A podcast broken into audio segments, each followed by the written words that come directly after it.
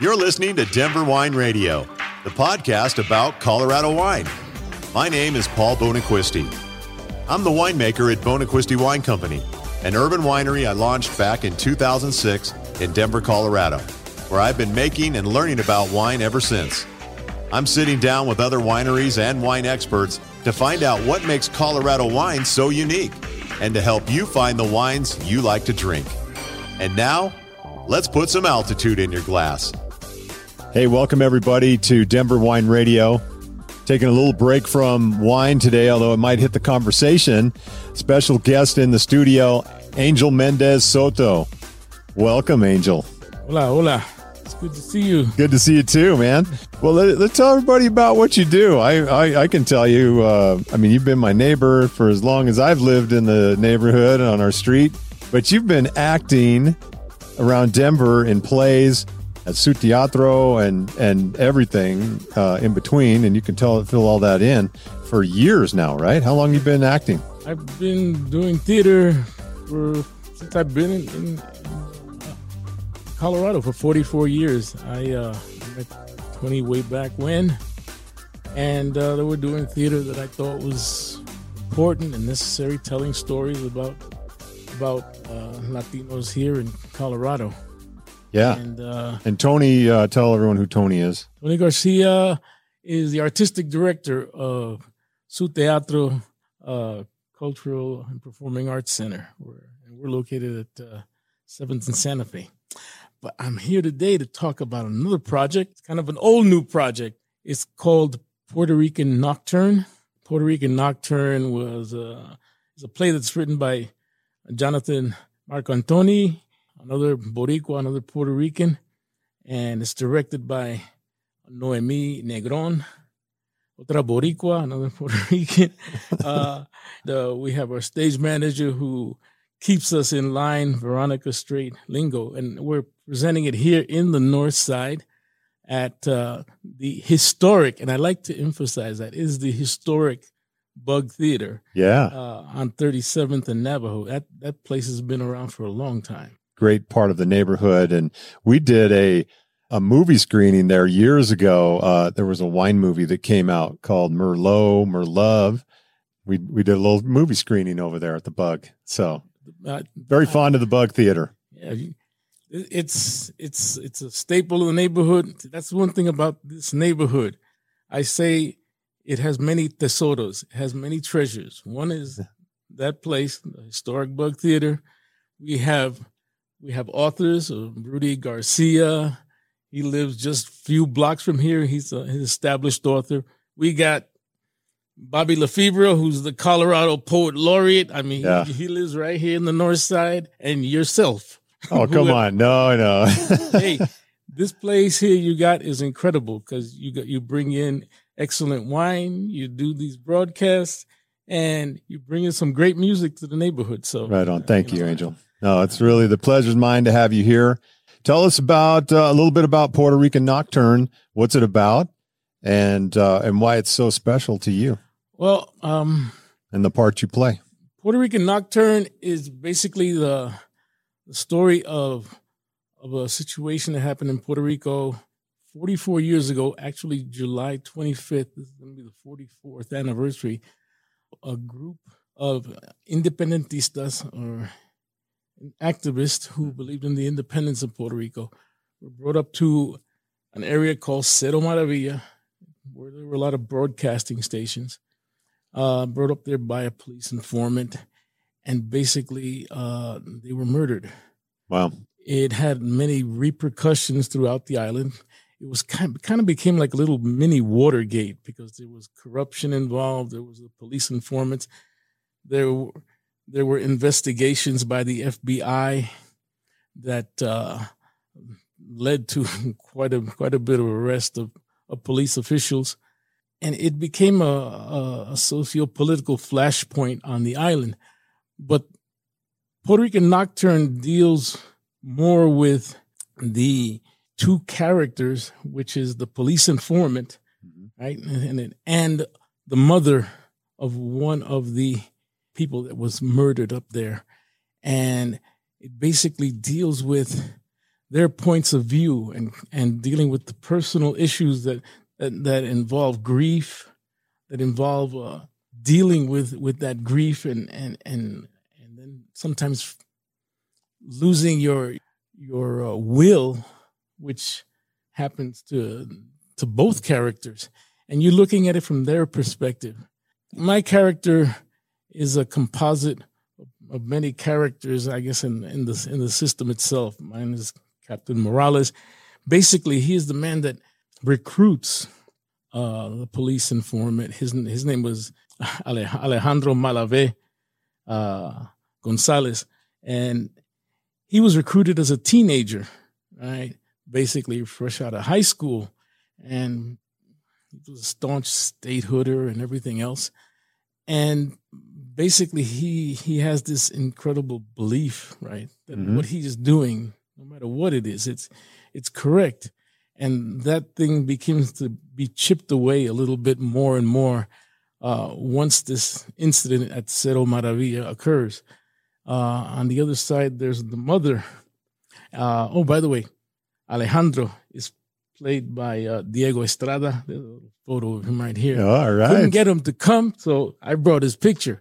And uh, the mother is played by Paula Miranda, both excellent actors.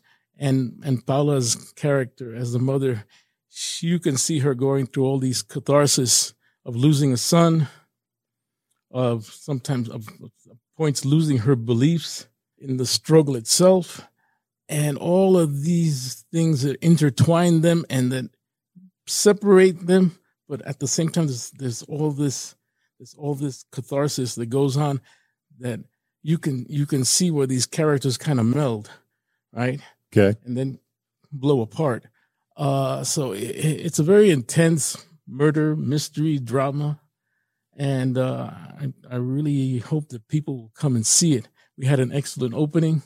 Nice. Uh, le, le, lecho, lechoneria um, Boricua, uh, they uh, they uh, handled the food.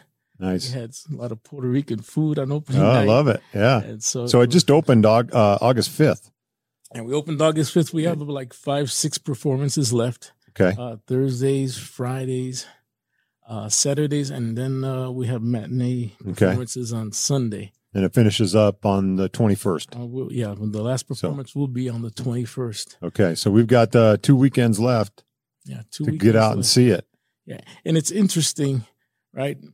Like I said, because of the political situation in Puerto Rico, it's interesting that the play opens up at a time when last week the ex governor of Puerto Rico uh, Wanda Vasquez was arrested for corruption. so like it's like things continue to evolve, you know, yeah. on the island. I got involved because back in 2019, I I wanted to uh, to do a, a play and play a Puerto Rican. I have I'm I'm from New York originally, born in New York, Puerto Rican family. My parents from from Santurce, and uh, the teatro has provided me a lot of a lot of outlets to to do work and, and do the stories of Latinos. We did a couple of plays actually, mm-hmm. Puerto Rican plays, and in 2019 I wanted to do uh, one another one. I wound up meeting uh, Jonathan Marcantoni and uh, traveling to Colorado Springs to do this part back in uh, 2019 in the winter, and then in in uh, the beginning of uh, of 2020 but the play never opened thanks to COVID. Okay. Yeah. Luckily, the dream uh, was still there with John. He was able to get some uh, some assistance and support from Idea Stage. That's inclusion, diversity, equality, access on stages and sojourn projects, and Control Group and Sasquatch Group. All these all these people have been supporting us, and of course the Bug Theater and we were finally able to put it on. And karma is so interesting because I was traveling up there to Colorado Springs to do it an hour and a half. Yeah. And now I'm it's five minutes from my house. Isn't that wonderful? I, it's incredible. It's just incredible. Yeah, karma works out sometimes. it does. It does. So the the play is it uh, historically accurate. Is that what you'd call it? I mean, this well, took place in the late seventies, right? Yeah, it, it took place in, in uh, seventy eight. Nineteen seventy eight. What I, what what John basically did is uh, he got really interested in this story, mm-hmm.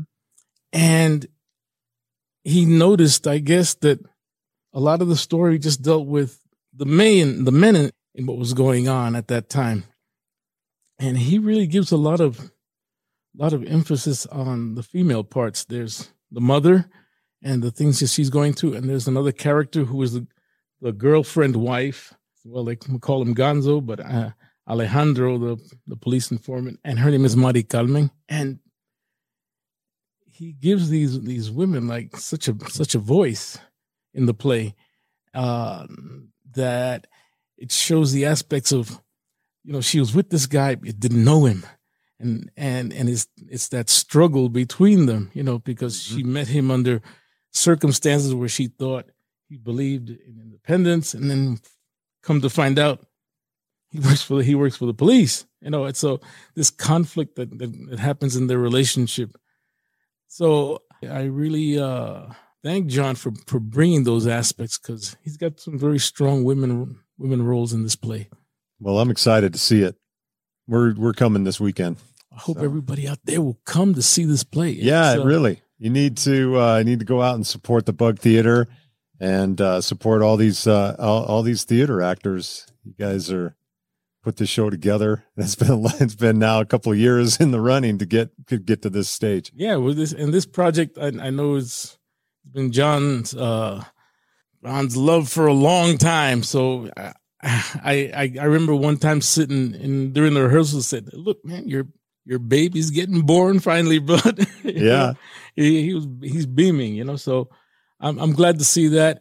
I you know people should come out and support local theater here in Denver. We have a lot of local, really good plays, and I I have been blessed to be able to to participate in a lot of this.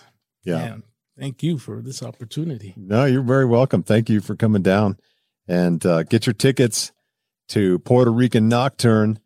You can do that online. Uh, in fact, you can go to Puerto Rican Nocturne.com. You can go to Puerto Rican Nocturne, or you can, or, or you can go to the to the Bug Theater website and also get tickets. Oh yeah, uh, uh Puerto Rican Nocturne done at Ticket Spice is what it is. Yeah, ticketspice.com. ticketspice.com. So and then I'll throw the link up too in our uh in our notes, our show notes here. Appreciate so if anyone wants to go out and see the show, uh they can do it. Got uh through uh August 21st to get over to the Bug Theater, which is at 37th and Navajo to see Puerto Rican Nocturne and get to see Angel Mendez Soto, great theater actor and of course my great neighbor. so, the boricuas out there, vengan a verlo apoye su teatro.